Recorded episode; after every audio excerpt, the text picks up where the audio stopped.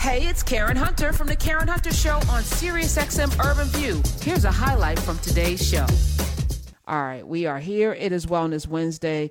I uh, was so um, not just impressed because it was one thing to be impressed, but to to to have somebody who understands the assignment, you know, as it relates to us I was like, she got to come back. She got to come back frequently. All right. So if you are in a space of, you know, mental unrest and you're not feeling quite yourself, this is a good time to call up because we have a doctor in the house. She is a psychi- psychiatry resident uh, director, residency director. So she directs the whole psychiatry de- department at Howard University Medical School. Let me welcome the one and only Dr. Danielle Hairston is back. Oh, thank you. Thank you for having me back in the building. Listen, yes, yes. A doc named Danny. Is that is that what we're saying? Okay. That is it. Yes, that is where you the... can follow her.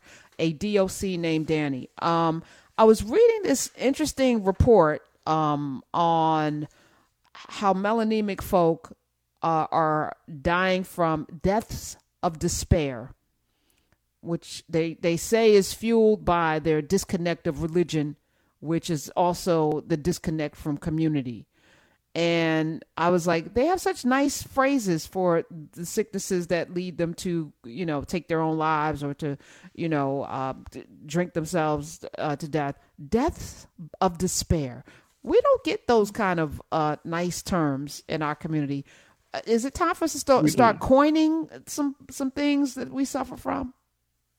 Um, deaths of despair. That's an interesting term. I think that we we don't get those nice terms period. Even if you happen to suffer mm-hmm. from bipolar disorder or schizophrenia it's not oh i'm understanding what's going on with you. It's that's cr- a crazy person. Lock them up is usually the answer. Institutionalization largest mental health care provider jail. So it's it's nice to hear that someone has some there's some empathy for someone. We need mm. some we need some caring about what about uh, racial trauma? What about deaths by racial trauma? Things like that. Right, but right. Uh, Dr. Joy DeGruy, uh, Dr. Joy DeGruy uh, has uh, post-Atlantic slave, uh, tr- post-Atlantic slave syndrome. Post-slave so, tr- was disorder. Something like that. You know, but yeah. so she's coined something that I can't yeah, now pull from my head. But um, I was telling the folk at the start of the show that I'm reading The Coming by Dr. Daniel Black, and uh, he was in Nubia on Monday. And I heard you talking about that yesterday. He, my goodness, the the the way in which he somehow evoked everything that happened in the holes of those ships and made it so palpable and like you can smell, taste, and feel every single moment of the trauma to be here in this body right now, what are some of the ways that we can work through our own healing? I, I, I recommend everyone go get therapy, you know, but are there some yes. practices, Dr. Danny, that we could all do on a daily basis to to uh, help that along? I think the first thing that we have to do as a people, as family, as friends, as supporters, is acknowledge what's going on and talk about it. I know that even in my own family, when I want to talk to my mother about something that might have happened in my childhood, she's like, You're being negative. We don't need to bring up the past. We don't need to talk about that. And I'm like, Well, we do need to talk about it because something that happened back then is now impacting me in my current life and my relationships now, and me trying to be a parent now. So I want to know how we got here because the way we got here is not just from my mother but it's from her grandmother it's from her parents her her father. So we have to first we have to acknowledge that this is going on that things are happening and that we need to discuss them. I think that not even i think it's we've known that in order to survive to get through slavery you've had to you can't you can't be happy. Yeah you got to be happy when they say you can't be sad you can't look like you're stressed you can't take a break in order to survive right? But we have to grow as a people and as a community and allow people to talk about what's going on. It, it cannot be a it cannot be a secret. It cannot be something that we keep in the back rooms. It can't be, oh, we don't talk about that anymore. It needs to show up. It needs to show up in our shows, which, you know, if you didn't know, I, I love binge a good series, but it needs to show up in our shows. Like that's why I appreciate everything from Queen Sugar to P Valley, which is what I'm on right now, catching up, because it's talking about the trauma, it's talking about what's happening in our communities, and we haven't had our stories told. We haven't had that visibility for so long. Mm. I I was saying that you know um, I don't spend a whole lot of time in the past. You know, it's like okay, all of those things happen. I'm here, so let me be present in my body here so that I can do the things that need to be done for there, meaning 100 years from now, 50 years from now, right? Is that healthy? Yes, that is healthy in a way. That's healthy. I'm I'm not I don't subscribe to the um Freud school of spend 10 years, 12 years, 15 years with your psychologist and your psychiatrist talking about everything that happened every what do I remember from no, I don't I don't subscribe to that. but if it is something right. yes. Um I don't that's not my style. I'm not a psychodynamic, but there are shout out to the wonderful black psychodynamic trained um psychiatrists and therapists that there are. I'm more of a problem oriented like this is what's happening how do we get here and how do we fix this so it is good to be in the moment but professor hunter if something from your past is impacting you today you, you got to address it I didn't, I didn't say you got to live there and talk about it every five minutes or every time you go to therapy but you do have to understand how it brought you to where you are Mm, I, I totally agree with that. Now, here's the challenge. You just brought up mothers, the mothers. You know, my mother, probably a lot of y'all's mothers were raised in a generation where you don't talk about, like you said, you don't talk about these things. Trying to get them to talk, you know, because they have, we have been conditioned to bury the pain. We bury the pain. We don't talk about the pain. Like, I know you done been through something, which is why you behave the way you behave. Exactly. Right. so I, so I have a choice. Like, I can't make you tell me but I'm also not going to allow you to to mistreat me because you you know won't deal with that. Do you see, see what I'm saying? So I have mm-hmm. zero tolerance. I don't care who you are, to how you how I'm going to be treated. I'm going to be treated a certain kind of way. I don't care. Yes, whatever. So is that healthy to have yeah, a zero I, tolerant behavior? I knew that. Yeah. I already loved you before I was even here because yes, that is me too. Like boundaries. So okay, you don't want to talk about it that's fine. But this is what I'm going to do. I am going to go to therapy. I am going to set this time up. I'm not going to engage in anything else. This is my protected time. This is what I need to do for myself. And if you are able to talk about it at any time, I'm here for you. But I have to set up this boundary. Like, I'm not going to, not that this happens in my house necessarily, but in some families, like, I'm not going to engage in, we're not going to be cussing at kids in here. Like, I'm not going to engage or allow for that to happen. I'm not going to allow for you to continue mistreatment that you felt um, from generations and generations because you know there are all types of pediatricians and psychiatrists who have thoughts on uh, spanking and beating children and things like that and what type of discipline there is but even if you're not going to talk about it I am going to do something to change it. You cannot change, you know, some of these.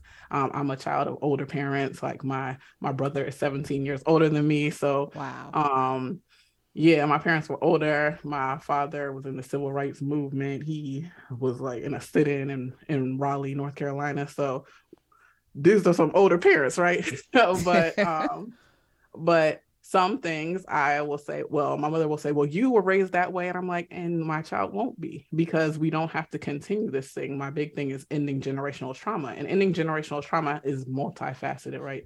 It means a lot of things. Well, stopping stuff that we're practicing, stopping things that we were saying, stopping things that we were accepting is the biggest thing for me. Mm. Uh, Dr. Joy DeGruy is post traumatic slave syndrome. Syndrome. Thank you, Smiz. Uh, I said this today that some of us uh, we have no due north. A lot of us, you know, we've been conditioned because we saw things that were wrong. We knew they were wrong. There's not anything we could do about it. 300, 400, 200 civil rights. We knew it was wrong, but we didn't have any power. So we had to sit in that wrongness of watching people do wrong things. And it, it made it difficult because now you're raising children. Things are wrong, but we've been so conditioned to, to ignore the wrong and just push through. But I said, some of us are sitting across the Thanksgiving table, across the, you know, at the family reunion with somebody that has created harm in the family, that uncle that maybe touched everybody. And we still, we don't say nothing. We don't talk about it, right? But the harm is there. And the fact is, we're now teaching the next generation to sit in that, right? How do we break that? Because there are a lot of people listening right now that have that experience across the Thanksgiving table, sitting across from somebody that has abused or harmed them. And the whole family is complicit. Yeah, I think that we know this. This has been happening. It happens across across the field, across families. Um, again, it's about the boundaries for what you will accept and what you will be remain silent about. So if someone is doing something, has done something, has perpetuated something in your family, it's time for you to say, I'm not going to mm-hmm. come at this time when this person is here. I can't engage. Like for my own self care, for my own peace of mind, I can't engage in that space. Like if y'all want to allow that to continue, that's fine. But for my own sanity, for me to have peace this holiday season or period, I'm going to have to remove myself from this situation. I was talking about that this morning, actually, randomly. Removing yourself from a situation because you cannot change what other people are doing, but you can change your reaction. And that's something I have to work on myself. Talk about with my therapist on Monday because um yeah, you can't change everyone, but you can change your reaction and you can change what you accept and you tolerate and what you show your children and your family, whoever, that you're going to tolerate and what is accepted. Mm. Should you show up and, and tell tell everything? I like that's my approach. I'm gonna tell everything. Like so, I, I don't even get invited because they know if I come, I'm telling. Every, I'm not keeping nothing. I'm telling, telling on you. I'm telling on you. I'm telling everything that I know. I'm gonna say it out loud publicly. Yeah, and if you need that, sometimes that's the way to do it. Also, um, people in my family say like, "Oh, here she comes," because every time it's going to be some type of lecture. It's going to be some type of. Actually, we don't say that anymore. No, we don't say committed suicide. We say death by suicide, suicidal thoughts, and they're like, okay, well, it's just it's just at the kitchen table. I'm like, I don't care. I want you all to work on this. And like, here we go with another letter from her. And yes, it is going to be a, another lesson from me every time because, again, I don't want things to continue in our families and our friends in our communities. Sh- mm uh, there's uh, four agreements, and one of the agreements is to be impeccable with your word, right? And as you're talking, I, I, I think about that as as it relates to the N word that we so. I, that's one, you know, for me right now. That's when I, I, I feel like that that is if we can get that one thing collectively and agree to it, yeah, you're going, no, we cannot, we cannot, Dr. Danny, we're not gonna be able. That's one thing that we we can't give that up. It's like oxtails and pig feet. Like what is what is it like? What what is it about that word that we you know feel a, a kinship to? I I do not know. I wish that we could get away from it. I'm with you. I want us to get away from it too because I think that people don't understand the historical implication that this word has had and if they truly understood, then they wouldn't want to use it. But now it's been embedded so much in our culture and people have so many excuses for it um that they just I, they don't can't seem to let it go. And I come from a family with a very southern grandmother and I heard her say the N word like all the time. um, uh, and she grew up in an environment where it was used by white people, and she still would say that word, talk about other people in the family, like, look at this N word in here. I'm like, Grandma, please. But my um my mother, a DC native, d- did not talk like that. Like she never used that word. That word was never ever spoken from her. Um, and I think it's it's cultural at this point and i wish that we could stop and i wish there could be a lesson on why we need to stop but it's embedded in the music and then people say it even when i talk about don't say that to me like don't call me that don't say that even with my friends who are doctors and um, professionals and lawyers they're like you know it's just like a term of endearment can we have another term of endearment please? But yeah that's why they they don't want my lessons but that's what i'm going to continue as well so we could party poop together. Uh, Dr. Danny's here. Uh, apparently we we're the party poopers because I, I can't seem to and, we and have you the party lesson givers. party lesson but you know at some point you you know you you're like oh can I just let it go and it's like no because when you know better there's no excuse right like you you do know better so you can't let it go and letting it go feels like the you know the, the term silence is acquiescence it feels like you're accepting it and yeah, I can't do it either. Uh, Dr. Danielle Hairston is here, psychiatry residency director at Howard University. Um, I wanted to bring you on to, to because I'm sitting here today trying to, you know, find a new doctor. My doctor's retiring, and uh, you know, and I'm I'm not necessarily. It's not my doctor doesn't have to be black, but my doctor has to care about m- my black body. Um, my dental hygienist just retired. I'm like, I must be getting old because people retiring on me. Like, this is terrible. This is terrible. And I've been in this person for a decade now. I got where am I gonna go get my teeth cleaned? And I don't trust anybody. It's you know, and and these are things we have to think about that maybe melanemic people they don't have to think about because I feel like no matter what, no matter what the complexion is of the doctor, they're always treated well. we got to navigate and negotiate our own treatment. it's exhausting on top of like needing to go get a physical. It's like, ah, come on. What's what advice do you have? Is there a directory that you use? Do you have a group of friends that you recommend? Like, how do we how do we negotiate our our good health, our good uh, health care? Um, well, I I don't think that it's sad that they're retiring. You know, we want them to retire and get their own but we also want to bring in you know the young side. We want to have we want to introduce you to some of the younger docs out there like me but um yeah it, it's tough and there are some there's some directories like black girl therapy for therapists. I like that's a good one. Um we have I'm part of the Black Psychiatrists of America, and we have, and the APA Black Caucus, we have a directory that needs to be updated seriously. And that's probably one of the things I should have worked on before I exited that leadership position, but uh, I did help to bring it in. Uh, we have a Black Mental Health Alliance that has Black psychiatrists listed by state where you can search them there. But people have talked about having a um, having a directory and I've, I've seen different people do it for their specialties like black OBGYNs and black psychiatrists but do we have an overall like just the I don't know the National Medical Association they might have one but we need definitely something more accessible something tangible like I can I know where to go and look for it. There's a group called In Her Hue. They have um physician black women physicians in different spaces, but we can't leave out the also the black men because yeah. I so we do yes. need something more. I think the students are great with that, like the Student National Medical Association SNMA for black medical students.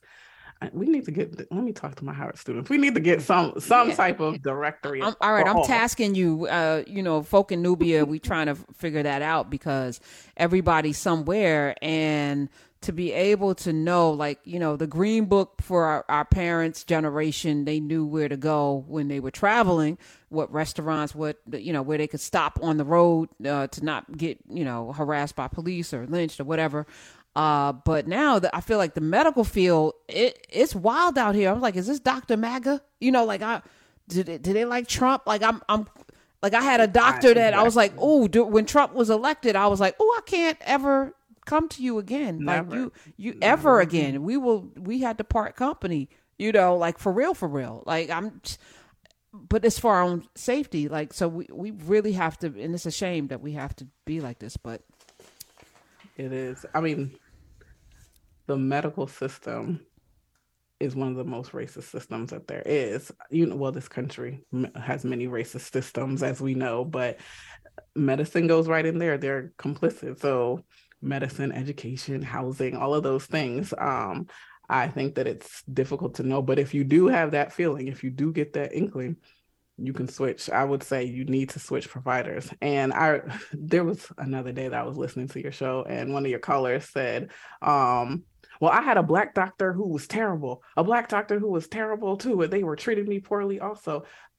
And I appreciate that you said at that time, like, okay, well, there are, are, terrible all types of doctors, but I think that a lot of times people have this standard that they have for, um, well, if I am going to give a chance to this black doctor, they must um, come correct. But the same thing is when I see people dealing with black owned businesses, like Starbucks can mess up your order every single time. They can mess up your name. But one issue, one, one problem yes. with the black owned business, I'm never going there again and I'm writing a bad review. Well, we're, con- we're conditioned to accept white mediocrity.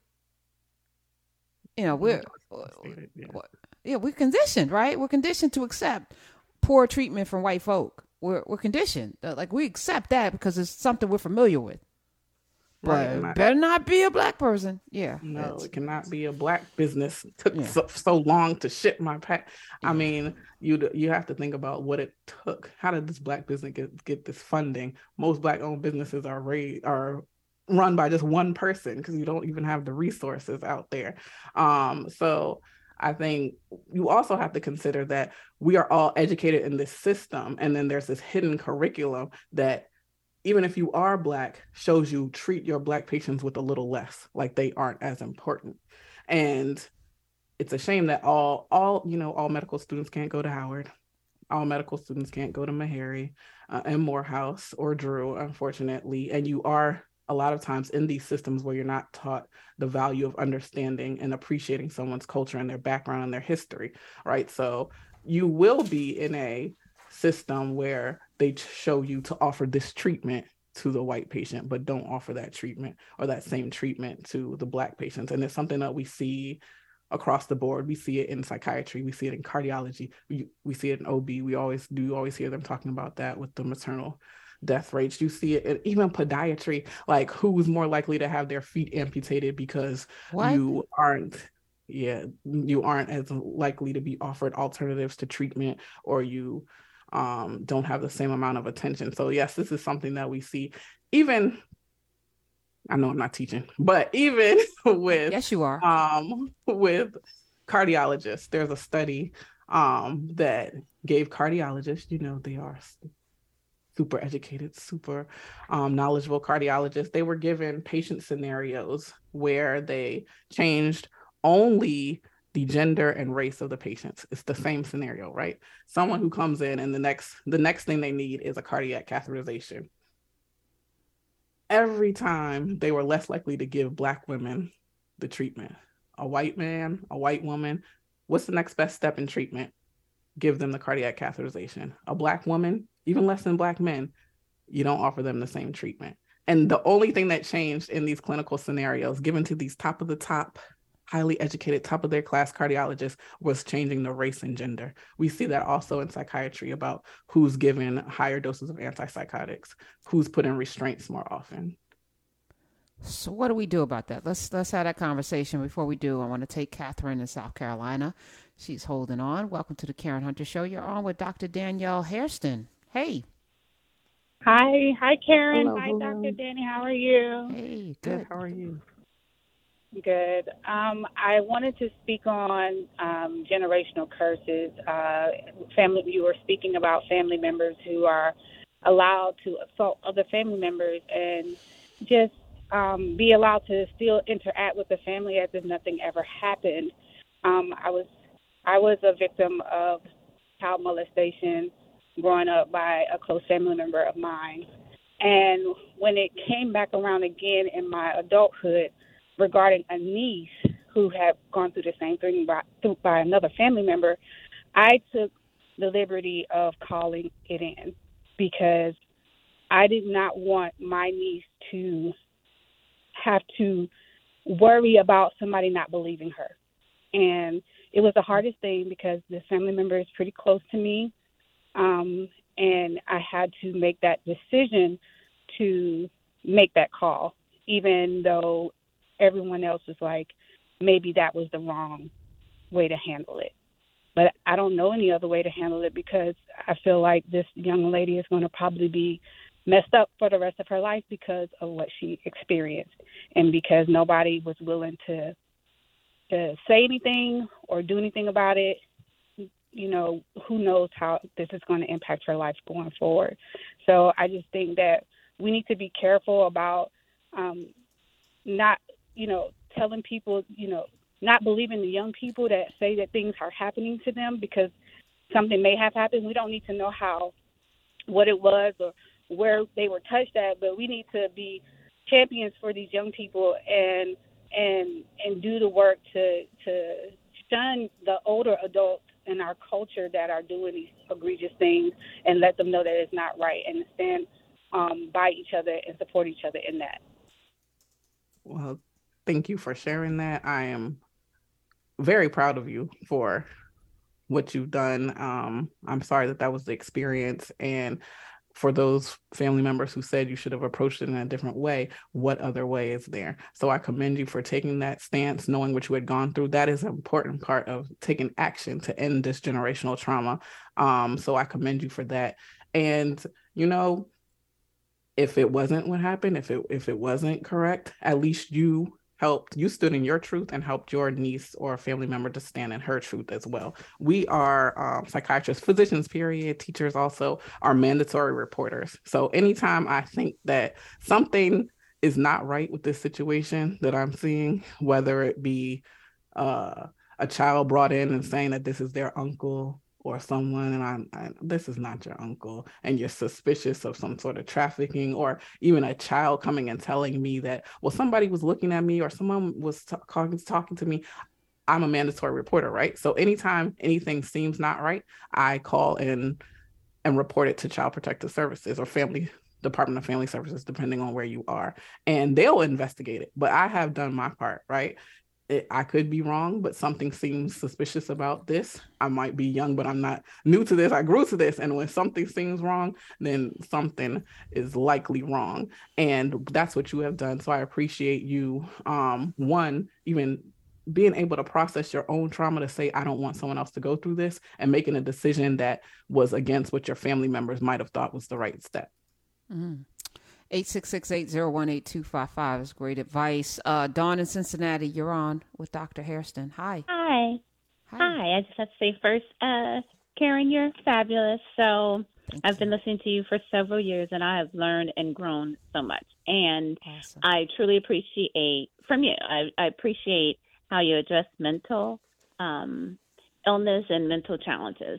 And so, with that being said, Danielle, um, my and maybe I'll just say this and then maybe you can speak on it. I can hang up, but my husband and I, you know, have recently been going through a situation and um one of the ways that I agree that, you know, we will address it is if he were to um do some counseling. And so um on his search for finding a black counselor, a black male, it was so so challenging. We went to betterhelp.com. I there were a lot of sisters but we couldn't find a black male.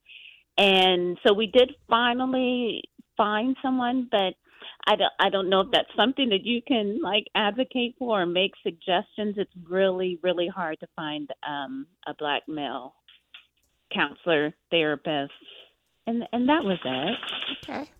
Uh, to her point, let's talk about that when we come back because uh, we also need to encourage brothers to go into the field. You know, uh, yes, it's sexy to be a doctor, but if we can't have the you know the psychiatrists and the psychologists, black men, uh, then you're we're letting down the community too. This is okay to take that as a discipline because we need this is a need, right? Dr. Danny is here, Dr. Danielle Hairston. Uh, she, of course, is the director of um, residency of psychiatry, um, psychiatry residency director at Howard University. There is a um, disturbing story, Dr. Danny, about black boys in this country um, and their death by suicide rate up, I think it was like 25% or something, and especially during a pandemic. There are a lot of people listening that are raising black boys. What advice, what, what can you tell them about this, this rise, this un- disturbing rise in death by suicide? So I think there's a lot. Um, it's a heavy topic.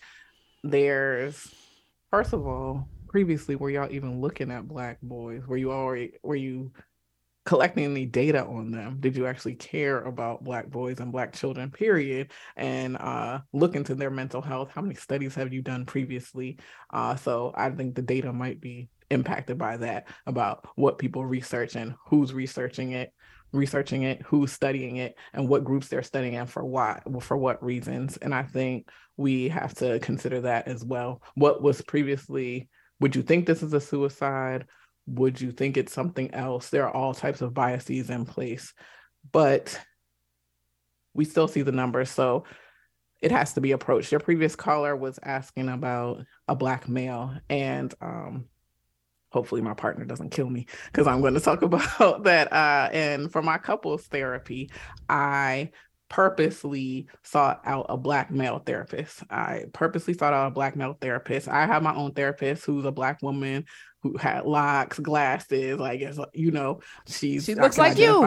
Yeah, yes. that's me right there. So you know, and we even used to work in the same health system. So you know, when I'm talking about this trauma, about this stress, about racism at work, she was not a Howard, everyone, but what she understood. But I knew that I couldn't go to a couples therapist like that for him because he would just see me talking to him and I don't think he would receive it in the same way. But now we have a um New Yorker because he's from Jersey, from Newark. We have a New Yorker um black male therapist who talks like him, like, you know, y'all like talks like that, he can receive the information. And I purposely sought that out. And the reason why he was even receptive to going to therapy after I have been asking him, because he's bringing the trauma from his family. I'm bringing my trauma from my family and growing up and the way we were raised very differently. Um, but ended up with now we're in together in this situation with the baby and how we're going to process this so that we can move forward is that his uh his cousin said, Yo, I've been going to a therapist. And he's like, What? His cousin, a success, successful black male, we all went to college together. Is like, I've been going to a therapist. Then his best friend said, Oh, yeah, he put me on, and I started talking to a therapist. And another best friend said, Oh, I'm talking to a therapist. And that allowed him, you got you got to have the cousin, the best friend, the best friend, your, your uncle, everybody. Then he said he was like, okay, I'll go. After some years of saying that this is something that we need to do. So I think again, we have to talk about it. Had his cousin not said that, had his cousin not referred the other best friend, they have a whole little black men's friends group. Mm. Had they not talked about it and sought this out, I wouldn't even have I wouldn't have been in therapy on Monday, right? Because he would have still been saying, oh, "We don't talk about that. That's that's not for me." With our, of course, I'm a black woman. We have all types of you know, support circles, vision board meetings, and stuff like that. Black men don't have that same um, experience. So if you talk about it, if you are, I'm going to beg your listeners, my people, like, if you are seeking therapy, if it is working for you, if you are seeing a psychiatrist, if you are taking a medication, talk about it with people. Don't hide that. I have two different, I have different types of patients. I have a patient who um, I have my televisits with them. And they're like, "Get out! I'm talking to my psychiatrist. Get out of my," room! you know, who are like, "That's what I'm doing. Back up." And then I have others who are saying, "Oh, I'm going to my appointment with my uh, nutritionist," and don't want to say that I'm seeing a psychiatrist. I'm hoping that we can lead towards the first um, not necessarily that same energy, but whatever energy you need to get and talk about it and say that I am seeking this help. It is working for me, or I am going to try it so that others will look at it. And I was listening because I am obsessed with uh, Urban View, and I was listening to Lurie Daniel Favors last week, and she had this I forgot his name, but she had a black therapist part of the Minds in Motion. He said it was an all male black therapy group and I think that was Hood Medicine. Was that Hood Medicine, y'all in Nubia? Yeah, yeah it might have been. Yes, yes, yes. We'll find it. And Labrie, I know she's listening because she just texted me, so we'll get that. It we'll was. That it was yes. literally a week ago. So okay. January 11th. Yes, all black male therapists, and I was like, wow. Like even I'm impressed. I'm not impressed by anything. I was impressed because all black male therapists I, i've never seen that type of practice. And that's something that we need in our community. That's something that shouldn't that's something that should be on the today show right now so that people can see. That's something that yes. should be discussed on cnn and thank you for urban view for bringing it but that's something like that's amazing because we see i think i saw stat 3% of physicians are black males. 5% of physicians period um, are black. Um, Wow. Only 3% of those are Black males. And as far as psychiatry, we're one where Black women actually represent more than Black males in medicine. And I do appreciate that American Psychiatric Association, even though I have been uh, known to criticize them in the New York Times and wherever I can because they need to do the work. Um, Come on. They have done projects to bring Black males um, to support them coming to um, psychiatric conferences, to partner them with a psychiatrist, um, whether it be a Black psychiatrist or someone else in leadership, so they can see this is a specialty that you should be interested in and investing in, not just saying, oh, something's there's a leaky pipeline. I don't want to hear that. What are you doing to go back and bring them up here so that they can see that this is something they would like to do? Um, well, what else is I going to say? Oh, uh, psychology today, you know, when you look through and look for a psychiatrist or I'm only looking for the black people. And then when I look at the black people, I'm looking like, uh, do you talk about trauma? Do you talk about substance use? Like, are you a person who gets into the real things? And as I said last time, um, if you have the privilege of having insurance, make that insurance company do some work for you. Say, I have not been able to find a black psychologist, urologist, OB foot doctor, whoever it is, that's who I need to see. That's I need someone who has um cultural appreciation and I need y'all to help me because that is something that you pay your money for insurance every paycheck it comes out even if you have Medicaid the taxpayers pay this money and you need they need to help you. Amen. Amen. Uh we did text me. minds in motion therapy.org see, see, see, minds yes you were correct. motion. minds in motion therapy.org we will tweet it out again. And you know um oh, let me get the callers because we don't have that much time left and yvonne's been holding on in georgia. She wants to uh, ask you a question dr hairston welcome to the karen hunter show. Hi yvonne Hi, Karen. Great to hear your voice again. Thank and Dr. Dani, uh, this is an amazing topic. I, I am an older woman. I am 65. And, and as one of the previous callers said, this topic on uh, ending generational trauma is exhausting. You know, I've been married for 37 years. You know, trying to have these conversations is hard. And when you have been chastised and outed and ostracized because you call people on this and you're in a family system that's so toxic, you know, and everybody knows the secret but you until you become a victim of the secret. You know, and I, and I look at this and this is, you know, and I and I, I want to be hopeful. I really want to be hopeful and I want it to get better. And, you know, my parents are deceased and they couldn't talk about it. My siblings are here and they don't want to talk about it, you know. And I value this and I understand the harm that this continues to do. And I see it every day. And I worked in the system for over 40 years. And every day I woke up, I was reminded I was black in some way. And that was trauma, you know, along with the work I was doing was trauma. So, so you know, I, I'm trying to figure out how do you penetrate a system that is so systemic in perpetuating this you know these beliefs this ideology this mindset i mean you know and and, and being married and trying to help partners and and others understand this it's it's exhausting. It you know okay. and, and people get tired of you saying stuff about it. Okay. Dr Dani thank you. Thank you yvonne. Yes thank you yvonne. I appreciate that. And i also can definitely emphasize with being in a place where not right now but i have worked in another hospital system where i was reminded that i was black every single day every minute. Um and i hope one day we can talk about that like the experience of being a black physician or being a black medical student and every day somebody is questioning you with these microaggressions or outright blatant racism that you have to deal with on top of doing all this work to become a physician. Um, so that was a lot of questions she had. Uh, how do we address the system? I have a whole class on that um, and a whole book. Um, how to address the system is first by calling it out and not accepting not accepting things anymore questioning. And it doesn't have to be in a rude way. A lot of times it can be just asking oh, why are we doing that? Or why didn't we give that person the same treatment that we offered that person? That's sometimes I'll just say like, oh, oh, before I leave, why um why did you give that patient all that medication and try to knock them out? So I, now I can't even talk to them. Why, why did you do that? I mean, I have my home team here, so I just want to understand your thought process. But it's just sometimes asking these tough questions, and I think we have to understand that I also have a family that didn't want to talk about things. My father is also deceased, and I didn't get to ask him. I didn't get to understand why he acted in certain ways, why he um, chose some toxic ways to cope with the trauma that he experienced. And I only get like little bits and pieces now. Uh, so we can't go back and address all those things for them. But when I see like my brother interacting with his kids, and I, I have to say like I, I need you to step up. Like this is the time that we you need to step up.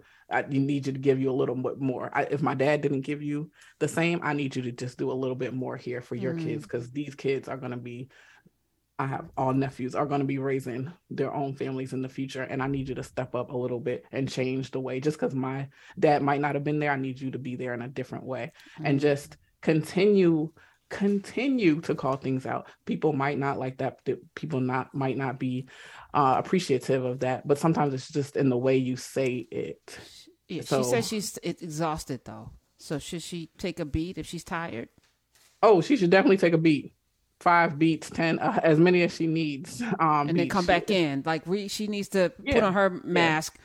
get her oxygen, and yes. tap out yes. until she's ready to come back in. As as Audre Lorde said, like we got this this self care. It has to be. It's radical. It's it's a it's a part of your. It's a part of the warfare. You have to care for yourself, and you cannot. You you. I remember during the. Uh, surrounding George Floyd, like I could not stop watching CNN and I'm like, I need to know what's happening right now. Like at this time, I gotta wake up at three. I need to see what's happening with Breonna Taylor. And it was consuming me. And um, I would do this interview. I'd talk to this person, like, because I'm gonna make sure that y'all know the impact of this racial trauma that's having on my people. But then I started to have um, be exhausted. I started not get the same amount of sleep. So I had to take a beat for myself and everyone. We all should take as Audre Lorde told us, we should all prioritize our self care, which is really mm-hmm. self preservation. Amen. Uh, we have less than a minute for Black boys, people raising them uh, with the trauma that they're experiencing that is causing them to um, not want to be here anymore. What advice, you know, and you'll be back. You'll be back, Dr. Dan, you'll be back. But, you know, where can we get people to start to look to get the healing for their for their young boys?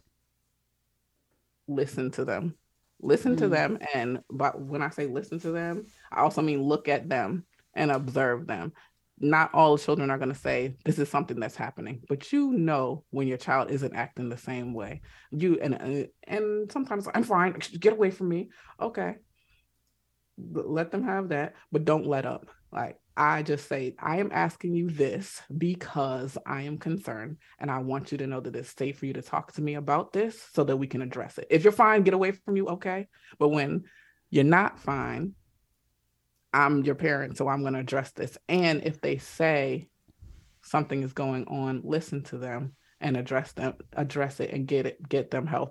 That help can be coming to the emergency room. You, you know i'm a psychiatrist who covers the emergency room. There are social workers there are psychiatrists there are residents who work in the emergency room who can tell you because that is an emergency right? This is an emergency when someone is saying they have this trauma.